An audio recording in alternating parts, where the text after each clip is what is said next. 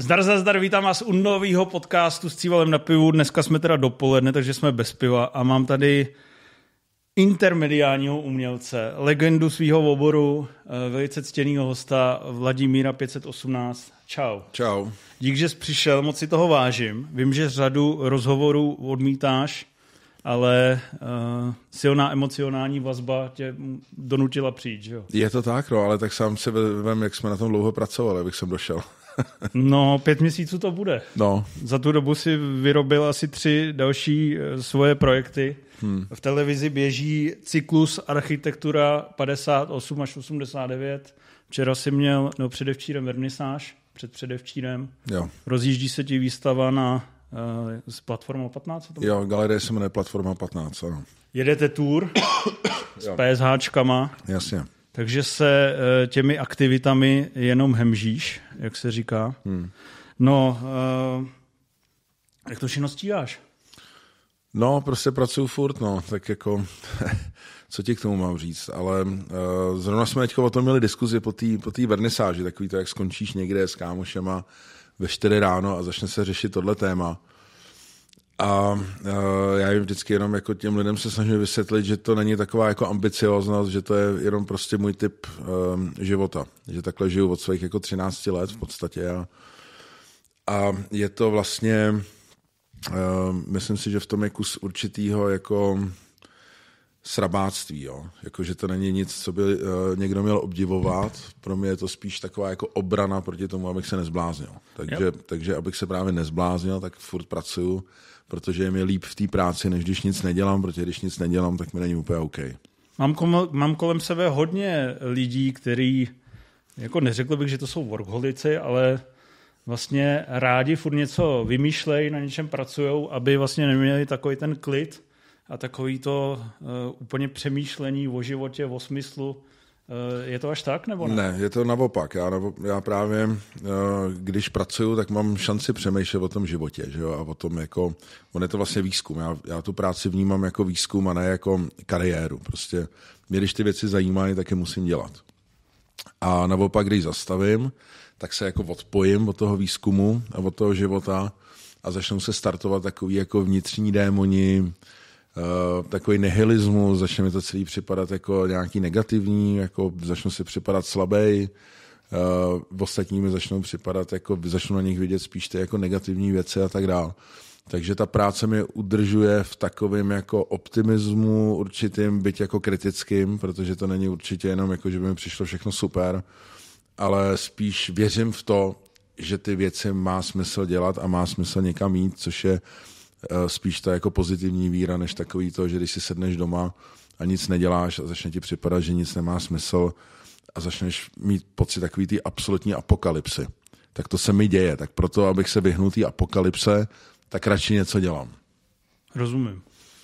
No, ty jsi vlastně fakt jako takový ten otec, zakladatel, taková ta, já vím, že nemáš rád ty velký slova, ale já je rád použiju, taková ta legenda české rapové scény.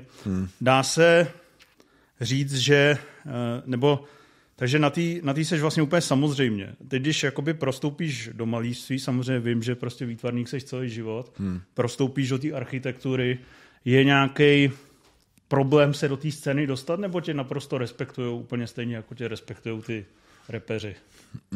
Já si myslím, že v každé scéně přežívat je problém. Jo. To vůbec se, si nepředstavuji, že na rapové scéně jsem někdy měl nějak jako nějaký výsostní postavení jako bezproblémový. To tak prostě není, to není nikde. Jo? A každá ta scéna je vlastně taková sekta, takový malý rybníček, který je ještě vynásobený tím, že ta Česká republika je malá, tak jako se násobí i to, ta malost těch rybníčků. A tam je těžký jako, jakkoliv přežívat, jakkoliv bejt, jako, a každý to má těžký, protože v těch sektách se všichni snaží prodrat do toho jádra, aby ty správný, a proto mluví o těch ostatních, aby oni vypadali líp. A to je něco, co mě dlouhodobě vždycky provokovalo, proto mě ty scény vlastně zajímaly a nezajímaly. Jo, jakože, když si vezmeš jako Kmeny, tak to jsou vlastně to je výzkum těch scén. A mě ten výzkum mimo jiné přitahoval, protože jsem si chtěl jako ujasnit to, co mě třeba přitahuje anebo provokuje na těch scénách. A tím, že jsem jako potkal 3x25 lidí z různých dekád. Jo? 3x25 různých komunit, tak se mi ujasnilo, co v tom je podobný a co v tom je jiný. A to podobný je, že ty absolutní mástři v tom jádru to neřešejí. Že ty jsou jako v klidu, že jsou šťastní, že chápou ten přesah, že si nemyslejí, že jsou tak speciální na celé planetě, ale že si uvědomují, že jsou i jiný, jako jiný situace, kde jsou podobní lidi a přemýšlejí podobně a tak dále. Nepotřebují se tolik vymezovat. No ale ty lidi, kteří jako, jak to chladne jako od toho absolutního jádra, od těch jako lídrů, tak tam jsou ty různí jako manipulátoři, pomlouvači, jako, kteří si to potřebují vykecat, že jo, tu pozici v té scéně. A ty jsou únavní hrozně, tyhle lidi. Takže v každé scéně jsou tyhle kecači, který prostě furt někde jako postávají v těch rozích a tam jako to řešejí, že jo? Kdo je správný, kdo není správný, kdo to udělal dobře a kdo to udělal špatně a kdo je dobře oblečený a kdo si tohle mohl dovolit a nemohl. A to je na těch scénách únavný, ale jinak jako musím přiznat, že jsem měl to štěstí a za to strašně děkuju. A fakt jsem za to vděčnej, prostě, že se mi podařilo vždycky se spojit s těma lidma v tom jádru. A ty jsou právě univerzální. Jakože potkáš lidi, kteří víš, že vědí, že jsou v klidu a vědí, že to je univerzální, takže můžeš tak jako se prolínat s nima, protože oni taky se těší, až potkají někoho, kdo je vodinuť, ale vlastně je úplně podobnej. Jo, takže se mi prostě i v té architektuře, kde jsem potkal prostě všechny ty zajímavý lidi, který mě osobně zajímali, dneska jsem s nima, dalo by se říct, kamarád. Na výtvarné scéně jako mě vždycky zajímaly určitý okruhy lidí, tak s těma se znám jako dlouhodobě a navzájem jsme se mohli nějak ovlivňovat. A to samé je prostě ta hudební scéna, kde jsem taky měl vždycky tendenci vystupovat z toho geta, toho rapu. Mě zajímala prostě vždycky jiná muzika a vždycky jsem se znal s lidma, kteří dělali jinou muziku. Ať to byl experiment, nebo ať to byl metal, nebo ať to byla nová vlna, nebo prostě hardcore, cokoliv, tak prostě ty lidi znám, můžu si s nima povídat, můžu se s nima kamarádit a můžu si ujasňovat, v čem jsme si spíš podobní, než v čem je to tak strašně odlišný. Seš všude zdejší. Jo, protože já mám pocit, že to vytváření těch rozdílností, jakože máme pocit, že si strašně zakládáme na tom, že jsme jiní, je ve skutečnosti určitá chiméra. Jo? Jakože mě zajímá kultura jako nějaký celek a když odhlídnu ještě od kulturu, tak tě prostě zajímá jako lidská civilizace jako celek. A tím, že si strašně zakládáš na tom, že ty seš jako tohle a seš jako vymezený vůči všemu ostatnímu, tak to prohrává, že já si pamatuju mnohokrát, že na mě někdo někde útočil, ty děláš rap, ty sem nepatříš, jako, že přijdeš třeba mezi black metalisty a je tam jeden tady ten debil, který na tebe začne tady to křičet. Ale musím přiznat, že mi těch lidí ve finále bylo vždycky spíš líto, protože jsem na jedné straně jako chápal tu tendenci toho jako zdravého vymezení a i chápu, že někdo prostě seš nekompatibilní pro něj a vůbec mi to nějak neuráží, ale na druhou stranu spíš cítím lítost nad tím, že ten člověk si takhle zavírá tu hlavu, protože ono to opravdu jako je univerzální ve výsledku. Že? Když si tady nakous ty kmeny, nevím, jestli si správně pamatuju, když jsme se bavili během natáčení PSH Nekonečný příběh, tak si k tomu měl už takový rezervovaný vztah, ne k tomu televiznímu cyklu zpětně. Já jsem ho měl vždycky trošku rezervovaný, protože ono se to tam z mnoha důvodů prostě rozpadalo pod rukama. Ten proces. A v té době jeli různý jako představy a kauzy o tom, jaký to je, jaký by to mělo být. A prostě to semknutí toho té pracovní skupiny nebylo tak velký, jak by bylo potřeba. Aby jsme se myslím, že jsi tam byl ty ten kápo. No, ale a zároveň nebyl. Jo, protože prostě tam bylo hodně napětí, jako kolem různých věcí, protože někdo třeba věřil tomu, že má svobodnou ruku, někdo si myslel, že ji nemá svobodnou, tak byl furt takový ostražitý a místo, aby jsme se mohli v klidu bavit, tak tam byl nějaká jako paranoja. Takže myslím si, že by se to dalo udělat líp, to je jako ta tečka. A myslím si, že ty díly nedržejí úplně pohromadě, že některý jsou jako strašně minimalistický a volný, některý jsou víc jako vstřícný tom, že jako trošku víc říkají, trošku víc vysvětlujou. Pro mě osobně jsou nejoblíbenější díly například od Honzy Zajíčka. Jsou díly, které mám strašně rád, nebo Janek Růžička udělal pěkný. To jsou který? Honza Zajíček dělal Hackery a už se ani nepamatuju, co dělal druhýho. Janek Růžička dělal skinheady. Jo. Jo. A právě jako tenhle přístup, který je někde na pomezí jako autorský věci, vlastně i nějakého jako autorského dokumentu, zároveň je trošku vstřícnej vůči tomu divákovi, jako že to není jenom jako 5 záběrů jako z autobusu. tak je mi to jako blízký, no. Takže proto vlastně, když přišla další výzva, což byla ta architektura 58 až 89, tak jsem se prostě domluvil s Honzou Zajíčkem, aby to udělal celý. Abych nezažil znova tuhle rozháranost, kdy někdo ti řekne, ale já tam chci dát jenom 4 záběry domů. A ty mu řekneš, no jo, dobře, chápu, ale to těm lidem fakt moc neřekne. Měli jste tam moc velké osobnosti. Různé. No, dejme tomu, klidně. Ale jako mě třeba, člověk se učí, že jo, tak mě nedošlo na začátku, že vstupuju do další subkultury. Že jako, že scéna dokumentaristů v určitém věku je taky nějaká subkultura, která každý má to ego, každý se potřebuje vymezit, potřebuje být jiný než ten ostatní. Má pocit, že něco je dobrý, něco je špatný. On potřebuje ukázat, že on je správně. Což všechno je jako autentický a vůbec to nespochybnuju, asi to tak má být.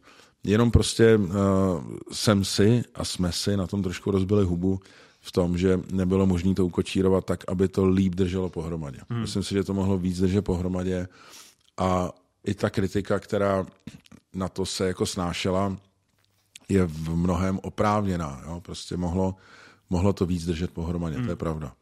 To je vlastně asi dobrý point.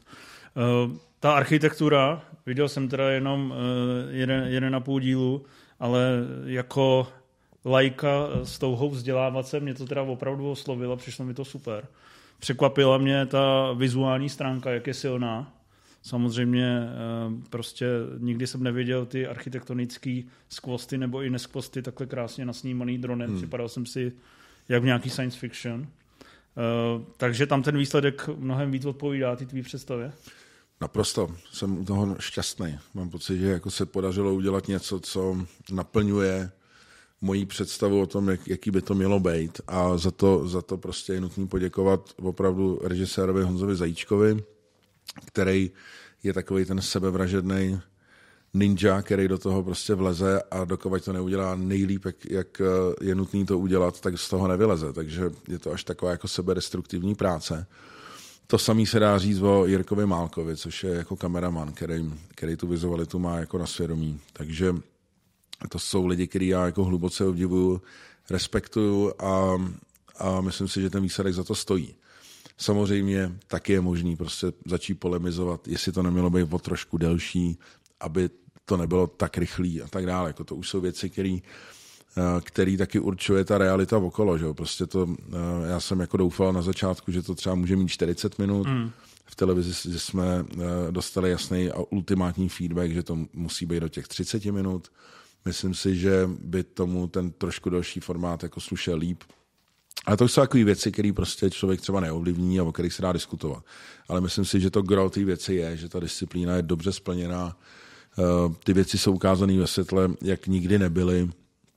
Jsou tam ty důležitý rozhovory, jsou tam ty důležitý fakta, jsou tam důležitý historické fotografie, plány těch věcí a tak dále. Takže jsem šťastný, že se to vlastně povedlo. A teď ještě přichází ten moment, kdy vlastně po tom 8dílném televizním seriálu přijde celovečerní film, který půjde do kin, a ten je československý a z toho jsem taky nadšený, protože my jsme furt zvyklí všichni, včetně mě, přemýšlet v těch právě časoprostorových bublinách. Jako bylo to tehdy a bylo to tady. Jo? Ale samozřejmě ta věc je vždycky širší a ta kontextualizace je strašně důležitá. Takže minimálně ta kontextualizace Československo je důležitá, protože dělat z toho jenom tu českou věc je úplný omyl. Československý je trošku jako blíž té realitě. Samozřejmě by správně to neustále mělo být kontextualizovaný s Evropou a světem. Jako. Což je těžký jako dělat, takže ty výseky jako jsou logický, že se dělají. No. Tak, a tak když jsem viděl ten díl o Pragerovi, tak jsem se tam dostal do New Yorku, Montrealu a to je správně. Všude. Ano, protože bez toho by to prostě nebylo a ty vlivy jsou jako takovýhle. Že jo? Tam přesně vidí, že se Prager někde utrh a jeli do toho New Yorku, že jo? A prostě všechno to viděli a pak to dělali tady a následně poslouchali, že to je komunistická architektura, což prostě tak není. No. Takže a tak dále. Jako no. A tak já si myslím, že ta stopáž pro mě jako zvídavého lajka je ideální. Je to vlastně jakoby, a teď to nechci nějak jako vulgarizovat, populárně naučný magazín. Jasně, to jako, jo. Ano, samozřejmě. Po hodinu, tak to samozřejmě neutáhnu, že jo? Tak to jsem rád, že to říkáš. No, budu pak machrovat někde na pivu, jak se vyznám v architektuře. No, jasně, no. Tak si zkusím zapamatovat něco z toho, no. Samozřejmě, když jsem říkal, že tam některé ty záběry vypadají velmi futuristicky, tak mě to propojilo myšlenkama, asociovalo mi to bod obnovy, kam jste teďka složili písničku, to jsem vlastně mezi těma highlightama podzimníma nezmínil.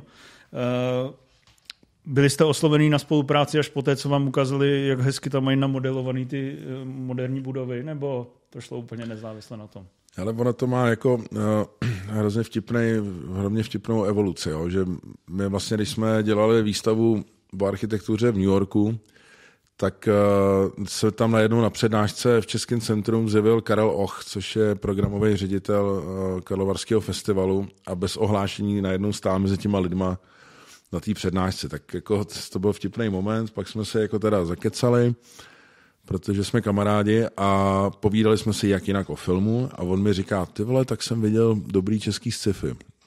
A já říkám, to nejde, to je oxymoron, jako to neexistuje nic takového za poslední dobu. A on říká, hele, mi se ho fakt docela líbilo, jako stojí to za zhlídnutí, no. Tak jsem jako spozornil, protože jsem jako velký sci-fi fanoušek a následně mi volá 14 dní na to producent toho filmu, který se jmenuje Jan Kalista, a vysvětluje mi složitě jako nějakou jako nabídku k tomu filmu. Jo? Jako jestli bych neudělal ten track s tou katarzí. A já mu říkám, hele, už jsem dostal nějaký intro, ano, skutečně mě to zajímá, ale potřebuji to samozřejmě vidět. On říká, není problém, pošlou mi prostě nějaký screener, který si jako prohlídnu. A mimo jiné tam teda vidím tu architekturu. Jo. A jasně, jako chápu to napojení, že vlastně oslovili mě jako nějakého člověka, který se věnuje jako urban prostředí, zároveň architektuře, zároveň je ze mě vždycky cítit, že se mi ten futurismus jako líbil. Asi jsem proto byl nějaký jako vhodnej. Mně zase přišlo vhodný, aby tam byla ta katarzie, protože ten film je československý nějakým způsobem. A celý se to takhle zacvaklo, no. A já jsem vlastně ty kluky, který vlastně obdivuju za tu odvahu, že to udělali takovýmhle způsobem. A byť je tam cítit, že to je debit, byť je tam cítit, že samozřejmě to dotlačili, kam byli schopní a šlo by to tlačit dál. Tak vlastně obdivuju to, že do toho šli takhle sebevraženě, že to je hodně podobný, jako když jsem mluvil o tom Zajíčkovi. Je to sebevražená mise udělat ten film takhle dlouho vyvíjet, vrazit do něj tolik prachu, jako a vlastně prodělat asi nějakým způsobem na konci a tak dál. Že jsem je chtěl podpořit a doufám, že jsem je tím podpořil, tím trackem nějakým způsobem, že nějaký kredit to tomu přidalo. A já jsem třeba s tou skladbou i s tím videoklipem jako srovnaný, jako že to je takový to, že si člověk zase splní další svoji obsesivní představu. Tak videoklip si zrežíroval, ne? Je to tak, no. Abys nebyl spokojený. No to můžeš být hodně nespokojený. To neznamená, že když si to zrežíruješ, že s tím jsi spokojený. Naopak se může stát, že si řekneš, ty vole, proč jsem to dělal, proč jsem to nedal někomu jinému. A tak ty máš takovej specifický režijní vizuální styl, který, musím se přiznat, pochlebovat ti, že se mi hodně líbí. To jsem rád, děkuju. Jak se to jmenuje v té ocelárně, teď mi to vypadlo. Ať se to neposere. To třeba je na mě velice působivý, i vlastně to, co vystřih k nekonečnému příběhu. Jasně. A i tohle, má to takový dost podobný rukopis, máno. Ale ty jsi takový spíš vizuální režisér, ne? Asi by tě nebavilo dělat klip, kde musíš hercovi říkat uber 20%. Ale mě ty narativní dramaturgické linky úplně nepřitahujou, no, protože mám pocit, že to nejsem já. Prostě. Jako je pravda, že pro mě je to jako vizuální věc, ten videoklip. A myslím si, že dějový klipy nechť točí jiný lidi. Prostě. Pro mě je to... já i když píšu text, tak popisuju obraz. Takže já prostě to mám celý přes tu vizualitu. A když si režíruju klip, tak prostě režíruju sekvence jako vizuálních věcí, kde někde pod povrchem je i nějaký jako pro mě příběh, ale je tam fakt hodně pod povrchem, takže přesně to, ať se to neposede z těch Vítkovic, tam prostě ve skutečnosti jasně je to o napětí toho, že si stavím jako nějakou svoji vysněnou robotí ženu, která je moje nějaká jako zhmotnělá, jako nadpozemská, jako ideální jako bytost. A někde to, a celou dobu to tam skrz ten klip jako je, takže tam ten příběh je toho člověka, který se někam zalejzá a tam se postupně jako skládá nějakou ženskou. Tady v tom klipu k tomu filmu Botobnovi taky je v pozadí nějaká moje dějová linka, jo. Ale myslím si, že ta vizualita je důležitá, že vlastně audiovizualita je něco strašně krásného a i ta abstrakce, která jako v tom je zakódovaná, protože vlastně třeba v tom klipu s Katarzí jsou odkazy na konkrétní český výtvarníky, jako je třeba Hugo de Martínea, který vzal prostě hromadu věcí a takhle ji hodil. A prostě vlastně v tom chaosu a v té náhodě, která vlastně není úplně náhodná, viděl to maximum. Jako já vlastně pracuji s tou samou jako estetikou a s tou samou myšlenkou, takže tam není potřeba, že jako si uvědomovat, že Tonda jde někam a potká Jarku a něco se tam semele a někdo se zabije a někdo něco najde a na konci se ti to rozklíčuje. Mm. To je v pohodě, ale jako nepotřebuji dělat tohle. Mě zajímá spíš ty myšlenky, které jsou třeba tady zatím jako hozením toho chaosu. Jak měníš ty obory, není teda realistický, že by si skončil u režie celovečerního filmu někdy za 10 let? Samozřejmě mi to tepe tou hlavou od mých jako 15 let, že jo, natočit film, ale prostě jako stačí mi, co mám naloženo na těch zádech, a pokud jako chci rozvinout ty disciplíny dostatečně dobře do konce života, tak se potřebuju prostě uklidnit, no. Ale zároveň já jsem šťastný, že třeba současné volné umění opravdu jako ztratilo ty hranice toho, jo? Že to musí být jako obraz, nebo že to musí být socha, nebo že to musí být instalace. A například jako natáčení filmu je naprosto běžná jako součást současného jako slovníku umělce. Mm. Takže ono se to jako stát může. V hlavě mám jako několik prostě vysněných scénářů, na kterých pracuju prostě před spaním už spousty let. Takže jasně, stát se to může a nebráním se tomu, protože podobně jako architekturu, kterou vnímám jako vrcholnou disciplínu, která pod sebou vlastně sdružuje všechny ostatní jako disciplíny, tak ten film vnímám jako v tom uměleckém světě jako taky tu master disciplínu, protože máš pod sebou vlastně člověka, který píše příběhy, člověka, který se je snaží zahrát, člověka, který se je snaží jako nakomponovat a zobrazit, člověka, který se je snaží jako sestřihat. Je to prostě, je to ta absolutní pyramida, že jo? Na vrcholu je ten režisér jako hybatel těch dějů, jako, který drží za ruku producenta. Ale myslím si, že je to nejvíc lákavý. Ale stejně jako nepotřebuji postavit dům, a přitom mě zajímá architektura, tak možná nepotřebuji natočit film, a přitom film je moje celoživotní téma, že jo? Tak uvidíš. Takže to řekl Lenin, ne, že je to největší umění. On to asi myslel propagandisticky, ale s tím by souhlasil, jo? Podobně jako ta architektura, která samozřejmě se nedá říct, že je jenom umění, ale mám to vedle sebe nějak. Jako mám pocit, že ta maximalita té architektury dorovnává tu maximalitu toho filmu. Takže ano, jako myslím si, že všichni ostatní se podřizujeme té obrovské pyramidě, která se jmenuje film.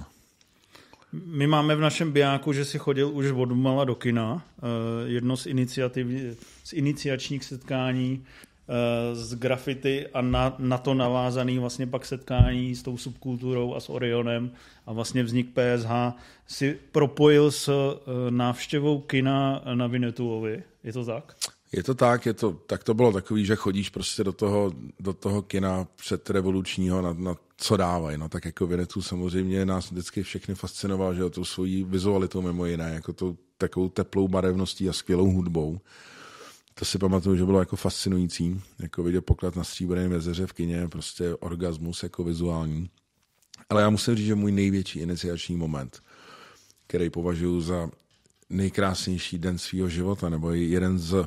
Já mám skoro pocit, že to je na mý narozeniny. Jako já mám narozeniny v srpnu 8.8., což je mimo jiné teda den ženského orgazmu, což jsem zjistil až nedávno, což je úplně šílený, ale pamatuju si, že jsem prostě někde na chalupě. Představ si, že zjistíš takovouhle blbost. Já nebo blbost. Že řekneš, že je to nějak, co vzývají jako fanoušci Hitlera, víš? Nebo něco jo, takhle no. A nebo hip-hopu.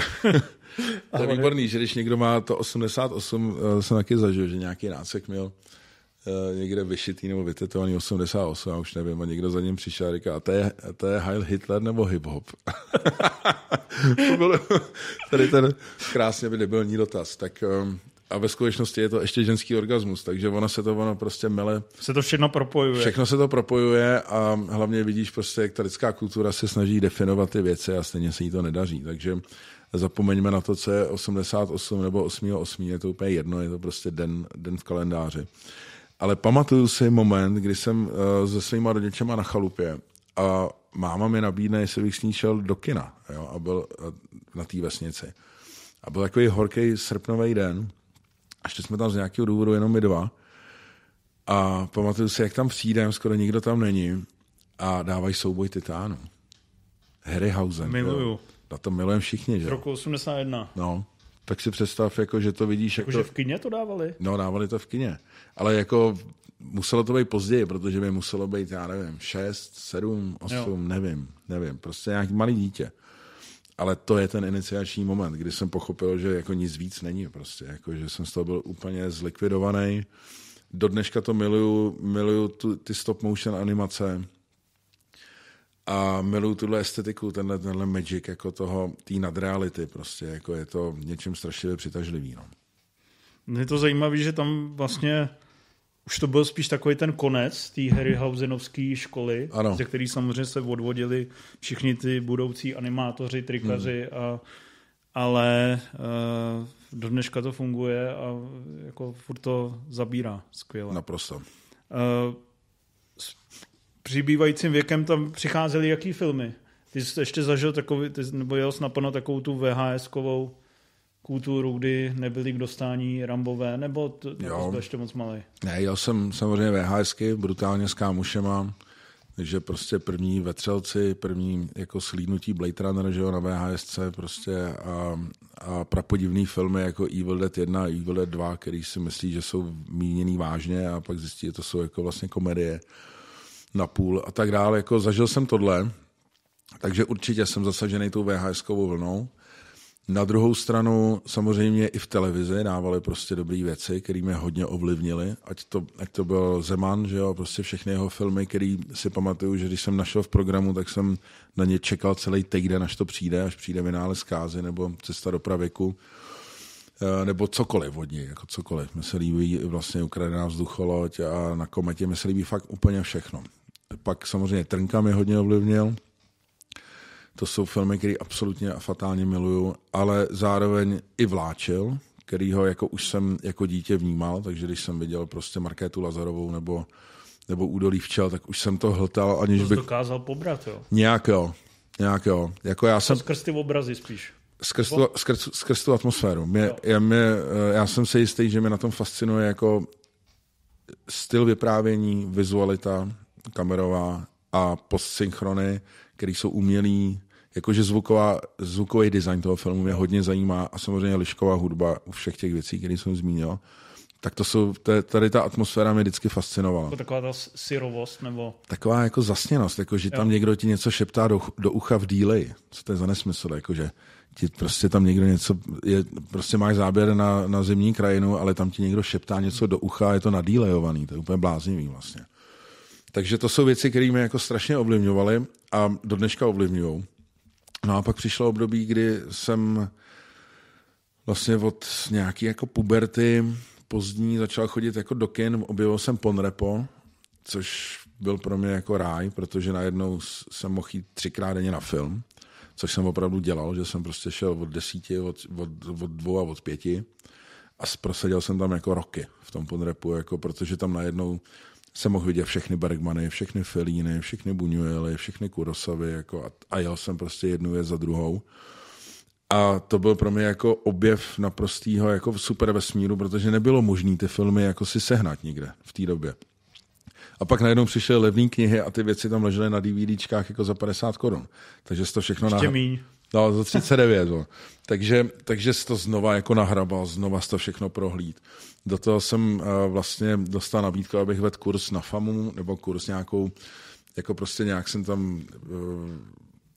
byl na animaci, vedl jsem tam prostě hodinu, která jsem měla výtvarné vyjadřování, ale díky tomu jsem měl přístup do do knihovny a videotéky FAMU. Takže jsem projel všechno, prostě co jsem vůbec mě zajímalo.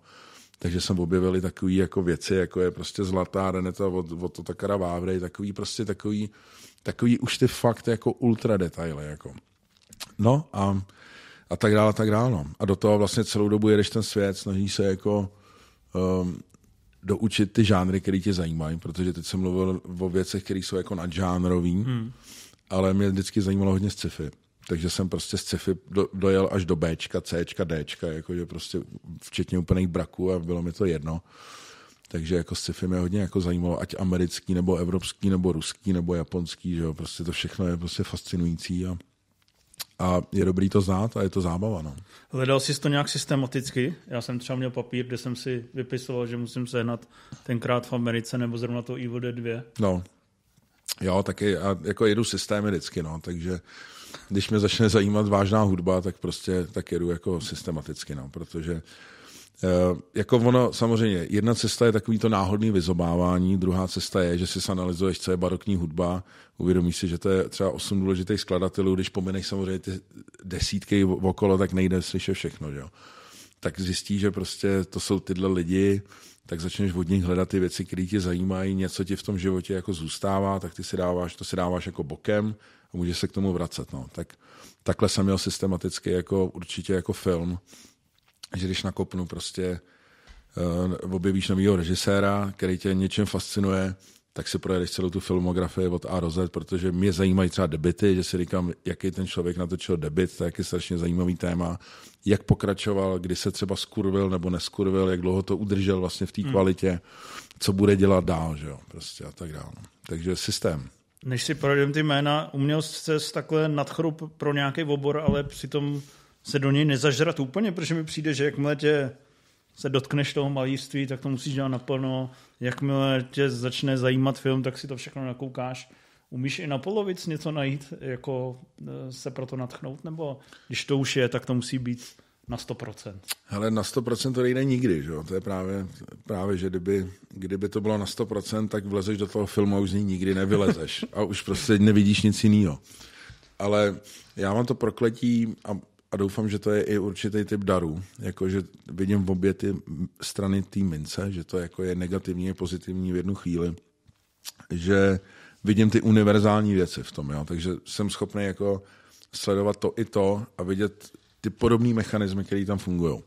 Všechno to je ve finále nějaká jako strukturace, nějaký myšlenky na nějakém hracím poli. Jo? Prostě buď tí strukturuješ jako v čase filmu pomocí nějakého vyprávění a obrazu, nebo to strukturuješ na nějakém vymezeném jako plátně nebo ve vymezený jako galerii a tak dále. Všechno je to vlastně, má to nějaké jako limitace, nějaký způsoby, ale vlastně si je to dost podobný. A takovéhle věcí, které musím odolávat, je jako hodně vlastně ve finále. Ale mě na tom přijde zajímavý to, že v tom najdeš ty univerzální jako mechanismy. A to je nejvíc, jako, že prostě není prostě cílem jako být nejslavnější v něčem, jako, nebo nejrespektovanější tvůrce toho, anebo onoho, prostě mi to je vlastně jako jedno.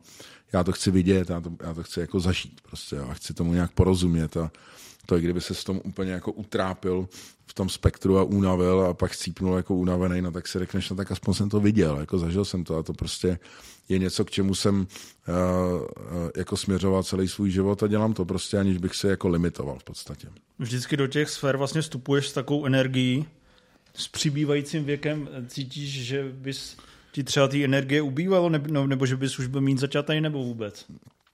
Rozhodně. Cítím jako odcházející energii a mám z toho velkou radost. Že jo.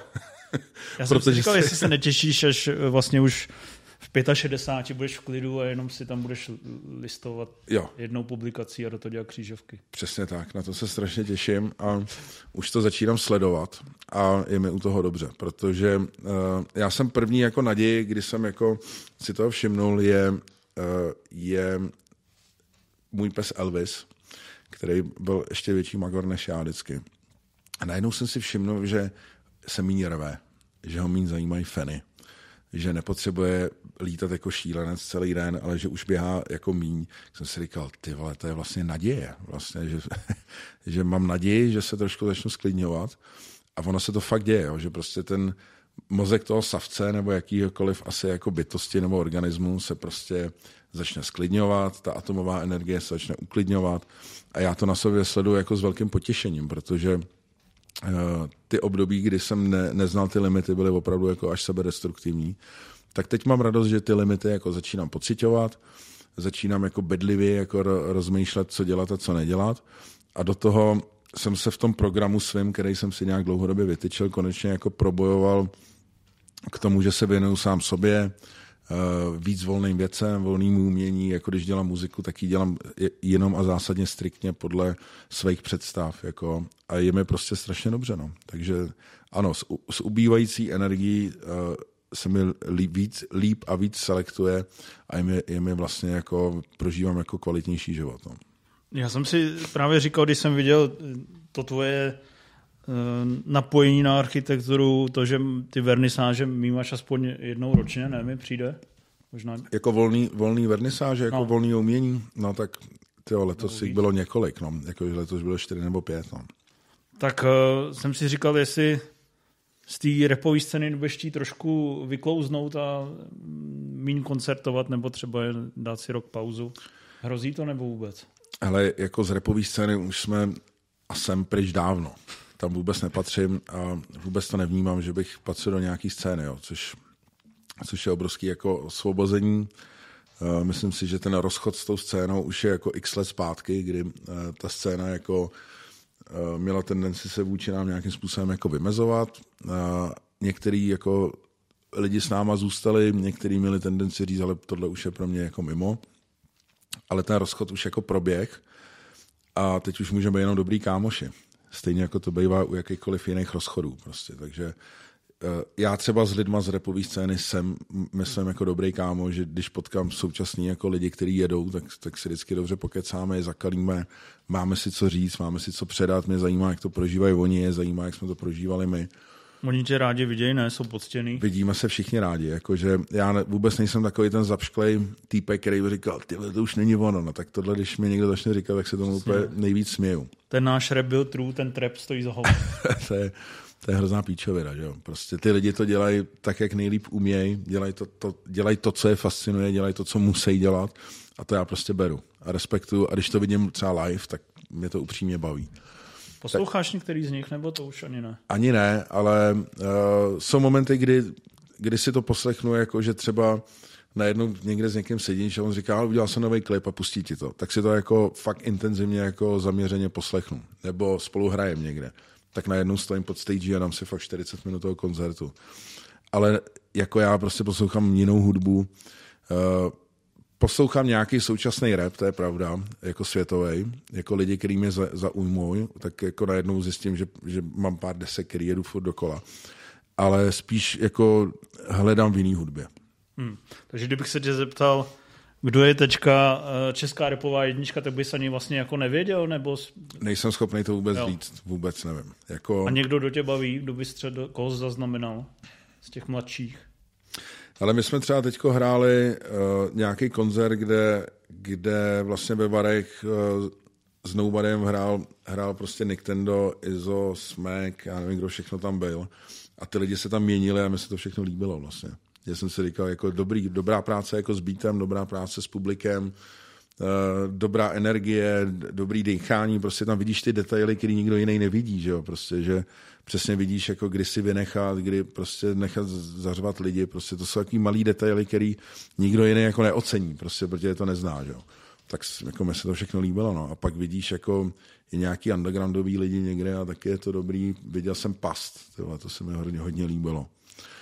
Když pominu jako takovou tu klasiku, no tak prostě když na ten okraj, viděl jsem někde na severu v Doubici, jsem viděl koncert skupiny Past.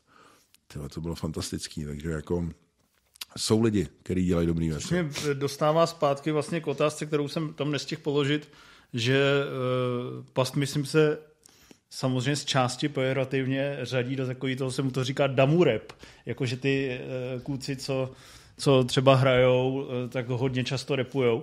A vlastně se to té české scéně často vyčítalo, že právě, jako myslím obecně hudební, že často ty je propojení těch divadelní a hudební scény a ty jsi byl vlastně jeden z mála, který spíš dělal takový to, jak se říkalo, že ve Francii mnohem více fůze toho výtvarna. A vlastně nevím ani, jak jsem se na to chtěl zeptat. Jak bych se na to mohl zeptat? Cítil se v tomhle trošku jiný než ty kluci, co primárně hráli se slovama, nebo prostě a s tím hereckým výkonem nějakým? Hele, on, když to budeme takhle pejorativně nazývat, ten damurep má samozřejmě svý obrovský jako Achillovy paty a svý obrovský limity, jo, protože ty vlastně do toho vlezeš jako takový romantik, takový poetik, jako, který začne jako čarovat tady ty pseudobásnický píčoviny a ono to dopadne jako blbě většinou. Ale on každý má svoji vstupní limitaci. A když vydrží a je autentický a nevzdá to a kope prostě, tak to nakonec objeví. Jo. Takže já mám pocit, že třeba ta Past to probourala, že najednou vidím koncert, kde ty nové věci jsou opravdu už jako dospělí, opravdu to řeže, opravdu to prostě je autentický a už vůbec neřeším, odkud ti lidi do toho vlezli a prostě se mi to líbí. Protože ono zase, když do toho vlezeš jakože z té ulice, tak máš sice výhodu nějaký takový tý jako rovnou pouliční rapový dementní autenticity, která jako je v dobrým slova smyslu dementní a na nic si nehraje, ale ona si vlastně na něco strašně hraje taky, jo. Takže ty než probouráš tohle, tak taky to trvá. Všichni ty přístupy mají svoje stigma jako, a to je nutné se jako přiznat a když je člověk zkušený, tak to tam vidí, jo. Takže ty lidi, kteří tam vlezou skrz nějaký jako módní trend, jakože najednou jede určitý typ jako zvuku, textů, frázování, výrazů, oblečení, tak oni do toho vlezou a mají pocit, že jsou ty správný kazatelé toho správného. No jo, ale ono se to po chvíli vyčerpá, najednou zjistí, že ten vlak začne jako ujíždět a pokud jako se neprokopeš do hloubky sám k sobě, k nějakému opravdovému skutečnému výrazu, tak ti to zmizí prostě. Když se dotknu ještě toho výtvarného umění, já jako laik bych si myslel, že to je vlastně sféra, kde když jsi trošku známej nebo slavnej a zároveň děláš dobré věci, že to je hrozně snadná cesta k penězům. Hrozně mám na to špatný pohled, nebo je to... Já myslím, že ano. Ono naopak to může fungovat jako nějaký handicap. Jo, vlastně, pokud tě zajímá ta opravdovost v tom, co chceš jako udělat a dokázat, což znamená ne, že jako to prodáváš jako rychle, ale že uděláš něco opravdu jako kvalitního, tak se na tebe samozřejmě všichni dívají jako nějak jako podezřele, jo? Že vlastně si dovoluješ jako přestoupit ty hranice těch disciplín a ono se to vlastně skoro nikomu nepovedlo. Jako tam je strašně málo příkladů, kdy je možný jako vnímat někoho jako člověka, který se věnoval zvuku a obrazu dohromady. Jako a... Tak napadá mě Karel Gott, ale to není asi správný příklad. No vidíš, František Ringo Čech. To jsou přesně ty případy, jo, že kdy máš pocit, že ty lidi to dělají jako nějakého jako víkendového koníčka. A taky to podle toho vypadá. Jako, hele, pro mě třeba Ringo Čech jako udělal asi pár věcí, které jako by přijdou jako vtipný, jako, ale prostě neberu ho vážně jako výtvarníka tolik. U Karla Gotta se o tom nemusíme bavit a vůbec tohle srovnávání mi přijde úplně jako strašlivě jako mimo. To jo, ale co vlastně Ivan Mládek? Ho respektuješ nebo ne? Já ho respektuji asi jako člověka, který udělal spoustu jako originálních a zajímavých věcí. To, že dneska je to jako vnímaný jako klasika. Teď nemyslím výtvarně, ale hudebně. Tak to znamená, že to kdysi bylo něčím jako revoluční a odvážný. Jako a ta revolučnost a odvážnost mi přijde fantastická. Jako, že třeba když jsem poprvé dětem pustil Mládka, tak byli nadšený a jako fakt jsme měli několik let, kdy jsme to dost intenzivně poslouchali doma kvůli dětem. A musel jsem uznat, že ty věci jsou zajímavě postavený, zajímavě vymyšlený, zajímavě otextovaný. Ale já mám ten můj příběh je trošku jiný v tom, že já jsem se vždycky spíš vnímal jako výtvarník. A pak teprve jsem začal dělat muziku a tu muziku jsem vždycky dělal tak, že jsem se nevnímal moc jako muzikant. Jo, že já jako to, že jsem dělal rap, jsem nikdy nevnímal, že bych jako dělal moc muziku. Jako pro mě to byl prostě rap. A ten rap jsem vnímal spíš jako nějakou rytmizaci slova. A to slovo jsem vnímal dost obrazotvorně mimochodem. Jo. Že vždycky, to už jsem tady zmiňoval, vždycky, když jsem psal texty, tak jsem popisoval obrazy. Jako v mnoha mých jako textech je vlastně popis obrazu, popis situace. Jako vidím to tak a tak, vidím tohle, co se děje. Jo? A já prostě jsem člověk, který je vizuální, takže mě tady ta multidisciplinárnost jako je prostě přirozená a vrozená a vždycky jsem věděl, že se to jednoho dne jako zakotví víc u té vizuální tvorby. Protože vlastně původně jsem byl ten člověk, který dělal to graffiti na 300%, jako spousty a spousty let. Do toho mě zajímala jako ilustrace, komiks, protože v té době to tady bylo absolutně jako neprokopaný a neznámý. Do toho mě vždycky zajímalo právě volný výtvarný umění. Úplně od malička. Celou dobu jsem chodil na výstavy, celou dobu jsem četl jako knihy a zajímali mě ty lidi, znal jsem se s těma lidma a ty vazby tam byly hodně blízký a já jsem tak jenom jako postupně odmazával ten plán, který jsem si jako dal, protože vydávání knih a dělání i toho jako labelu pro mě byla jedna jako ze důležitých úkolů, který v životě chci jako udělat. No a pak v tu chvíli, kdy se to jako podařilo jako dotáhnout do stavu, kdy jsem s ním byl spokojený, tak jsem prostě to jakoby ukončil a šel jsem dál. No. Prostě je to takový, jako, že se probíjíš tím životem tak, jak nějak si to představoval. No ne, ale zrovna knihy a label, to jsou věci, na kterých vydělat fakt podle mě nemůžeš, ne?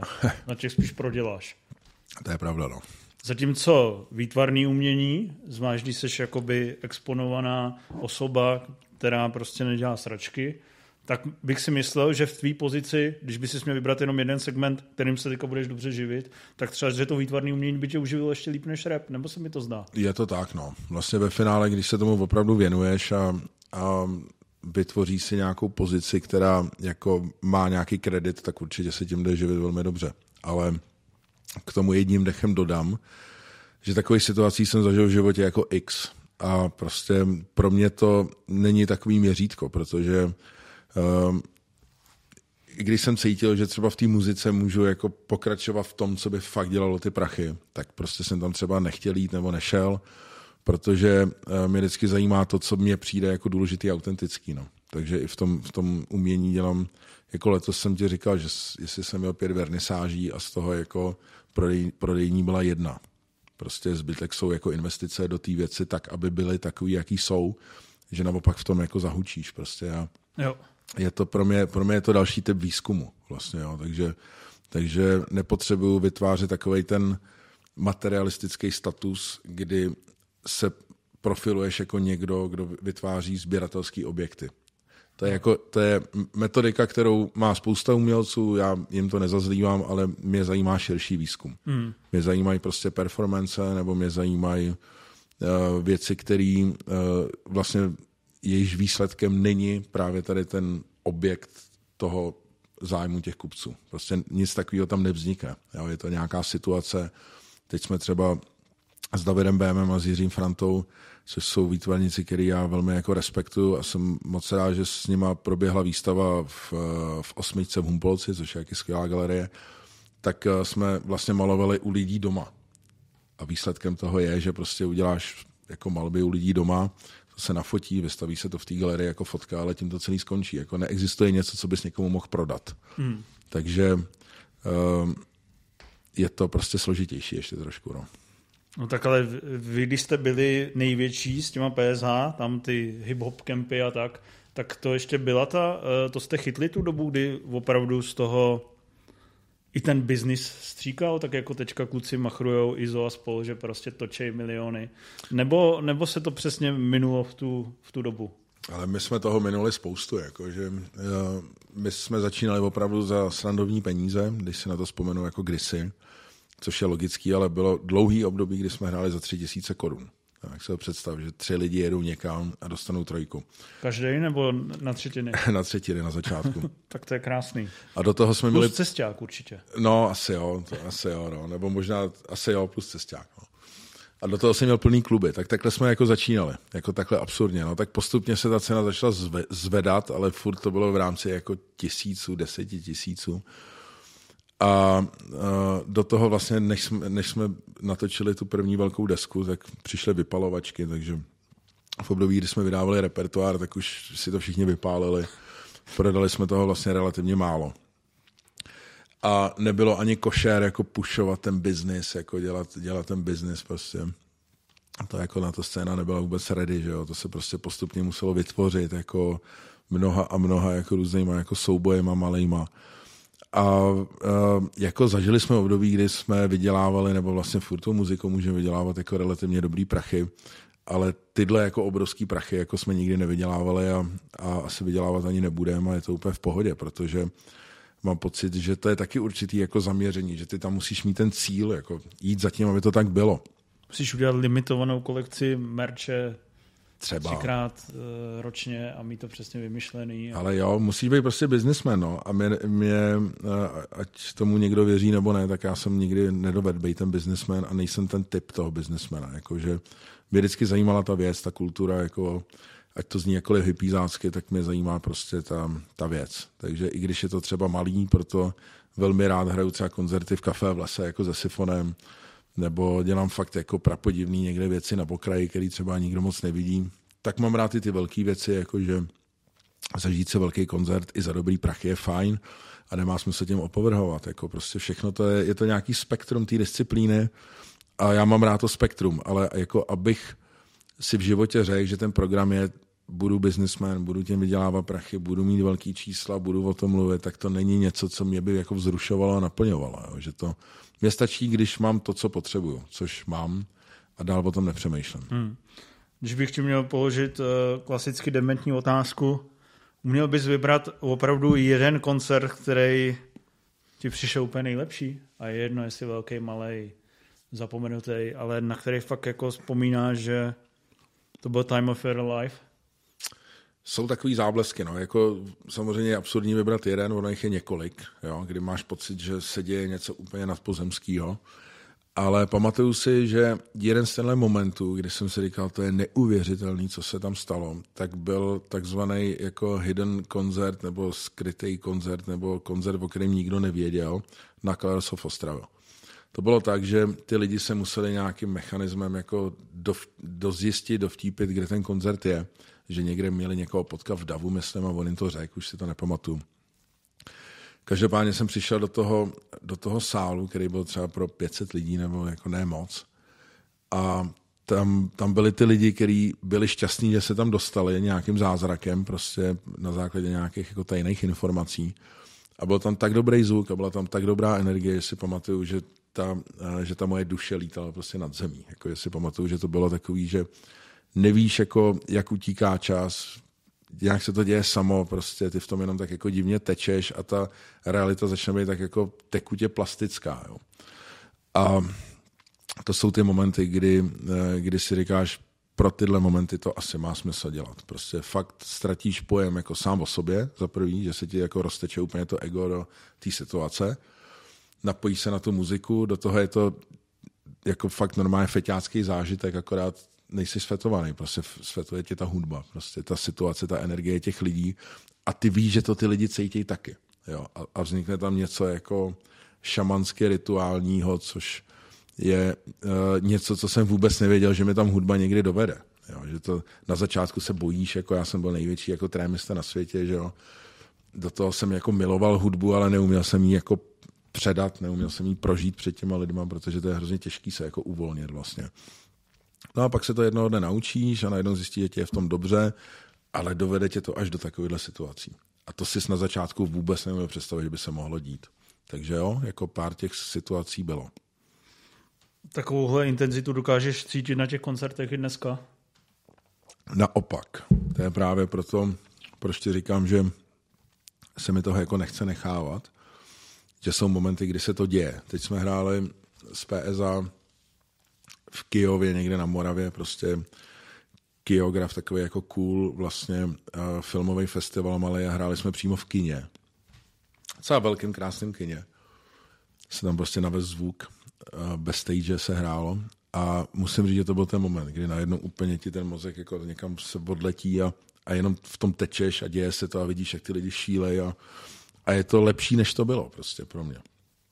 Takže já kdybych, jako věř mi, že kdybych měl něco předstírat v současné době, tak už to nedělám.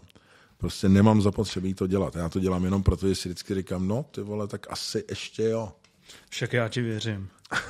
Hele, a říkal jsi mi, že, nebo jste mi to, možná mi to říkal Orion, že vlastně když chceš takhle jezdit, tak nutně k tomu potřebuješ prostě nové věci, což nutně přivádí k otázce, kterou si za posledních 5 let slyšel. Co za posledních 5 let? Za posledních 15 let jsi slyšel v pravidelných intervalech. Jestli to vlastně automaticky navádí k tomu, že zas musí být nová deska, nový tracky, protože asi nemůžete jezdit jenom jako revival. Sama sebe. To nemůžeme, no, ale tak my pomalým tempem neustále tvoříme, že jo? Že všimni si, že vlastně já se věnuju těm precizním singlům, jakože prostě udělám třeba tu věc s tou katarzí, teďko budeme vydávat věc s Maniakem, která je podobně precizně udělaná, že jsme na ní makali dlouho, aby tě jako extrémně debilní něčím, jako že to je fakt takovej ten jako výplach mozku, tak je to vlastně jako složitě odpracovaná věc, ke který je jako natočený precizní videoklip. A pracuju na desce ze 7x3, což jsem vlastně asi neměl říkat, protože jsme to asi ještě úplně neohlásili nebo ohlásili, já nevím. Tady se to snad ztratí. No, takže... Přesně. Správně si vyhodnotil relevanci tohoto podcastu. Já říkal si, že rozhodně to není tisková konference ke zbytku světa, takže asi to klidně můžu zmínit. A i s Orionem a s Trafikem máme pár plánů, takže ona se to furt děje, jakože se točí nějaký singly, kluci taky pracují na svých věcech, že jo. Orion vydává desku s Čistichovem, Trafik vydává svou desku a každá ta deska vygeneruje nějaký singly, který pak chceš hrát na tom koncertě. No, jakože Bohdalové třeba najednou začnete hrát. Přesně tak. A vlastně chceme hrát i to nekonečno, už jsme ho párkrát hráli. Jo? Tak to jo. No, jasně, no. Jsem ani neviděl. No, takže vem si, že prostě každá ta věc vygeneruje třeba jeden track, který ty začleníš nakonec do toho koncertního setu a ten koncertní set se díky tomu pomaličku jako vyvíjí někam. Ale nejsme už rozhodně v tom stavu, pojďme neustále dělat desky. Jo, protože já jsem v tomhle žil jako většinu svého života. Prostě buď se někomu vydávala deska, nebo jsem jí sám točil, nebo se dělal mixtape, nebo prostě někde furt si hostoval. A musím říct, že v jednu chvíli to trpí tou nadprodukcí za prvý a za druhý je to ta část toho života, která už byla. Já teď jako si chci užívat tu muziku jako z jiného úhlu a to je ten neambiciozní úhel, jako když chci a musím, tak to udělám. Když nechci a nemusím, tak to prostě neudělám. Tak ona ta scéna i skrze Spotify a YouTubeový algoritmy je tak nastavená, že aby ten rapper byl na vrcholu, tak jako myslím fakt ty mladý, že jo? Tak jako prostě to musí každý čtvrt rok dropnout aspoň jeden single, jo. Jinak prostě jdeš dolů. No. Ano, je to tak a my už je to jedno tady. To chápu. Vy už můžete být v pozici těch Rolling Stones, co je tam za 10 let dají hezkou desku s hezkýma spolupracovníkama. Je to možný, že to takhle přesně bude. Je jako my jsme řekli, že debut je poslední, ale jako nevím, jestli je poslední. No. Je dost možný, že se to z ničeho nic stane třeba. Ještě než to ukončíme, tak udělám, vezmu zpátečku, vrátím se k těm filmům. Jak jsi říkal, že nakoukával teda ten kánon nebo ten zlatý fond, pak i ty jednotlivý žánry, třeba sci-fi ve všech vrstvách. Dokážeš highlightovat nějaký opravdu tvůrce, který jejichž filmografie nebo jejichž vidění světa pro tebe byly nejzásadnější? Dokázal bys vypíchnout třeba 3? Rozhodně. Jako, ono jich je bohužel víc, no, nebo tak naštěstí, já nevím. Můžeš jich říct dokonce nekonečno, ale třeba chtěl jsem ti to zjednodušit. Chápu. Já jsem fascinovaný obdobím, když pominu ty současní lidi, jakože mě baví třeba Gaspar Noé hodně, jako, který je prostě, nebo byl spíš jako, že ty. To bych si myslel. No, že ta úvodní sekvence jeho filmu je teda neskutečná. Jakože klimax a láv už tě míje, jo? Docela jo. No, mně se to líbí, ale už tam nevidím v tom takový to, že když jsem viděl Enter the Void nebo Zvrácený, tak jsem si říkal, to vůbec není možný. Jakože teďka už je to málo radikální? Nebo nevím. Špatně čtu? Ne, jako... to je na delší diskuze, ale prostě no. Už tam nemám ten absolutní jako mentální orgasmus u toho. Ale jako furt se mi to hodně líbí, jo. Jo, pak samozřejmě za novodobějšího klidně můžu označit i Larsa von Triera, který mě vždycky jako fascinoval a jeho filmografie je určitě taky strašně zajímavá. Ale když se bavíme o tom kánonu, tak já to vrátím do té druhé poloviny 20. století, která je fascinující v tom, že v jednu chvíli kolem planety existuje taková jako multiplanetární jako skupina tvůrců, která je fakt jako neuvěřitelná. Ať je to prostě na severu Bergman, na jihu je to prostě Fellini a Buñuel, v Rusku je to Tarkovsky, v Japonsku je to Kurosawa a v Americe je to pro mě Stanley Kubrick. Jako. A tahle skupina lidí mi přijde, že je prostě neskutečná nějakým způsobem. A když jedu ty jejich filmografie, tak jsem fakt upřímně fascinovaný. Jakože to je to výzkum, je to radikální, je to odvážný, prostě má to výtvarný kvality, má to audiovizuální kvality, jakože tam je nutný jako vždycky uznat jako i tu práci s tím zvukem a s tou hudbou. A je to něčím jako komplexní. Pak jako objevíš takový malý detaily, jako je Hayao Miyazaki, jako prostě a Studio Ghibli, že najednou jako najedeš takovýhleho člověka a říkáš si, tyhle, to je stejně daleko vlastně. To je stejně daleko jako tyhle lidi, ale je to prostě kreslený film, jako to je neuvěřitelný. Je to absolutně komplexní, jako pro mě třeba Princezna Mononoke nebo Nauzika, nebo Cesta do fantazie, to jsou absolutně komplexní jako filmy, kde je všechno a jako zkus to udělat tohle. Zkus udělat piece, kde je jako všechno vlastně. To je hrozně těžký, kde je prostě nějaká message, zároveň to má drive, jako je tam i jako vlastně násilí občas a přitom je to poetický, jako jsou tam ty dlouhodobý sdělení, přitom je to jako jemný a detailní, jako je to tak komplexní dílo, že je prostě nedostižný, no. Ale jako... Víš, jako, že jdeš na premiéru Chlapec a Volavka. No hrozně rád bych, jako nevím, jestli půjdu na premiéru, ale jako těším se na to, protože ten člověk několikrát řekl, že už nic neudělá a vždycky něco udělá ještě. Vždycky se vrátil, to je jak by vždycky se vrátil. Nejde to prostě bez toho žít, to je to, co ti říkám, jako také já furt říkám už dost, nebo už není potřeba, ale pak zběreš sám se sebou v té jako bezbřehé relativitě a říkáš si možná lepší něco udělat zase. Takže máš fakt takovou tu nezměrnou úctu k těm starým mistrům, k té autorské kinematografii. To pak, když vidíš nějaký díl z toho studiového systému opravdu producensky z části prefabrikovaný, tak to asi nejseš zas tak u vytržení. Nebo se dokážeš i u, nevím co, Avengers... nechat zaujmout. Ale jo, ale musím říct, že ty velký příběhy té současné kinematografie mě taky něčím fascinujou. Přijde mi zajímavý se na to koukat jako na nějaký popkulturní fenomén, analyzovat, proč je to takový, jak je to vygenerovaný, co tam je za ty velké myšlenky, jak je to vymakaný. A musím říct, že třeba poslední dva animovaný Spider-Mani mi přijdou jako velmi daleko. Jako, že... To je pro mě film roku ten nový Spider-Man. No, jakože tam sedím a říkám si, kurva, to je orgie. To je orgie, prostě jako vizuální, obsahová. Jako najdu tam pár pro mě slabých jako aspektů, ale je jich strašně málo, jako v rámci procent, jako a zbytek je jenom řežba. A říkám si, takhle, kdybych jako pracoval od svého dětství až doteď jenom na této disciplíně, tak takhle bych si nějak představoval, že bych to možná udělal. Nebo... On je to taky primárně rodinný film, že jo? To by se měl teoreticky pustit i s holčičkama. No jasně, děť my na to chodíme. No. Jedeme do kina, jsme úplně nadšený spolu, jakože chodíme. Já jsem všichni. Taky byl s dcerkou úplně nadšený. No. Ale takhle musím říct, že jako prefabrikát versus jako autorský, musím říct, že třeba pro mě jeden z nejsilnějších komiksových filmů všech dob je adaptace Watchmenu od Zacka Snydera.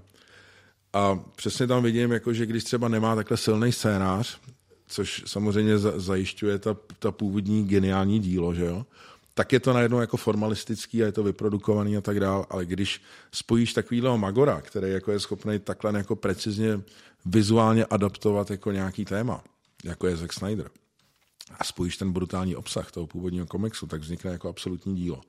A mám pocit, že to je jako strašně silný, takže vůbec nejsem takový člověk, který by ti tady jako filozofoval o tom, že od Felliniho nikdo nenatočil dobrý film, no tak to bych se musel zastřelit, kdybych řekl takovouhle větu. Mě fascinuje jako všechno. Totálně. Jakože i ta současnost je strašně silná. Vidím v tom ty aspekty, chápu, proč se ty věci měnějí a i v tom měnění vidím tu krásu. Jako, takže je všechno v pohodě se mnou. No, kdybych ti dal lístky na Thor 4, tak bys šel? Jo, asi jo, tak já se vždycky podívám i na tyhle věci nakonec. A vidím v tom nějaký jako momenty, jo, že třeba, já si pamatuju, když jsem viděl v Ready Player One, když jsem viděl ten moment, kdy jsou v tom světě toho Shiningu a viděl jsem tam ty znova postavené scény, akorát tam stojí ty herní postavy, tak jsem si říkal, děkuju, že vidím něco, co by mi nikdy nenapadlo, že uvidím. Jakože to jsou momenty, které minimálně jako z kontextuality toho filmu a toho, že ti to někdo takhle vezme a takhle ti udělá takovýhle popkulturní mashup, tak říkám, wow, to jsem nikdy neviděl, děkuju. Tak Ready Player One byl zážitek i v knize, i v té adaptaci, že to je... Tady máš, jo. Mám to tady. No, to bylo hezký. No. Já jsem velký Kubrickofil, takže ne nadarmo se tě musím zeptat, nedá mi to, co pro ně z tého filmografie je pro tebe nejzásadnější dílo, nebo nejvíc tě oslovující? Hlavně neříkej všechno. To nejde. To by byla chyba, protože jsou raný Kubrickové, jsou Kubrickové, který najíždějí do toho master levelu a pak je ten master level. Jo. Já spíš chci říct, že právě v rámci tady těch jako obskurních jako představ, co je nejlepší na světě a co je nejsilnější, tak bohužel, když tuhle hru začnu hrát, tak dojdu k jednomu jedinému a absolutnímu dílu a to je Vesmírná odysea 2001. Pro mě je to mimochodem jako nejlepší film všech dob, jako pro mě osobně. Já neumím nic srovnat. Já vím, že někdo tamhle vyhrává Citizen Kane a někdo tvrdí tohle. Vertigo vyhrává. Nebo Vertigo. Jako mám rád Vertigo, mám rád ty Kanea, ale prostě, když se podívám na komplexní výpověď té Odyssey, ať je to hudba, ať je to děj, ať je to čas, ať je to práce se střihem, s obrazem, s dramaturgií, to, že kdo napsal ten scénář, jak ho napsal, když se podívám na design, když se podívám na to, jak je to natočení, tak já mám pocit, že to je neprůstřelný v podstatě. Jo. A čím víc ty věci studuju, tím víc mi to přijde neuvěřitelný, že to je takhle daleko prostě. Takže mám rád všechny ty pozdní Kubricky. Každý je zajímavý něčím jiným, protože každý je jiný, což je to absolutní jako mistrovství toho člověka. I když porovnáš Barry Lyndon jako s Odysseou a Eyes Wide Shut s Lolitou, tak to prostě každý ten film je jiný. Ale ta Odysea je prostě neprůstřelná pro mě. To je, tam pro mě osobně se plní všechny sny, protože tam se prolíná Ligeti prostě s pravěkem a s nějakou kosmickou transcendencí a jako já měl takový bonmot Ridleyho Scotta, ten je úplně skvělej, že se ho ptají na nějakou podobnou jako otázku, jako ve smyslu, hele, a co jako pro tebe vlastně znamená film? A on říká, no řeknu vám to takhle, no. Tak představte si, že Steven Spielberg natočí film, kde zemře několik milionů lidí a ten film skončí dobře. A představte si, že Stanley Kubrick natočí film, kde umře jenom několik lidí a ten film skončí, nikdo neví jak. Tak tím vám na to asi odpovím. A to je pro mě ta Odysea, jo? Že prostě, to je prostě mistrovský dílo z mnoha pohledů. To jsi řekl hezky, mohl bych se chvíli tvářit, že jsem tu Vesmírnou Odyseu pochopil, ale... Ne, vůbec. Jsem na to intelektuálně slabý. Ale možná to není potřeba. Jako, já myslím, že si to každý nějak vykládáme, ten konec. Já si ho nějak vykládám, jako, jo. Ale nepotřebuju mít pocit, že jsem to pochopil. Lepší je možná si říct, že jsem to nepochopil a vědět, že jsem to nepochopil, protože ten Stanley tam měl nepochybně nějaký svůj klíč. To je to, o čem jsem možná mluvil u těch klipů. Jo? Že prostě přijde moment, kdy ta relativnost toho výkladu je mnohem zajímavější než ta absolutní konkrétnost.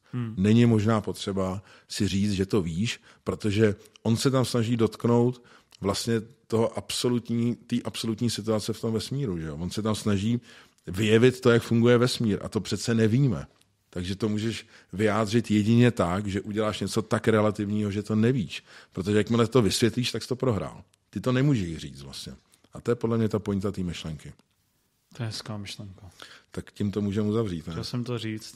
Měl jsem tady připravený ještě nějaký pokoutný ideje a výzvy, ale nekončilo by to takhle metafyzicky. Tak dobře, to je fajn. Moc děkuju, že jsi přišel. Děkuju za pozvání. Tobě taky. Tak jo, ty taky, díky. Dík, čau. Ahoj.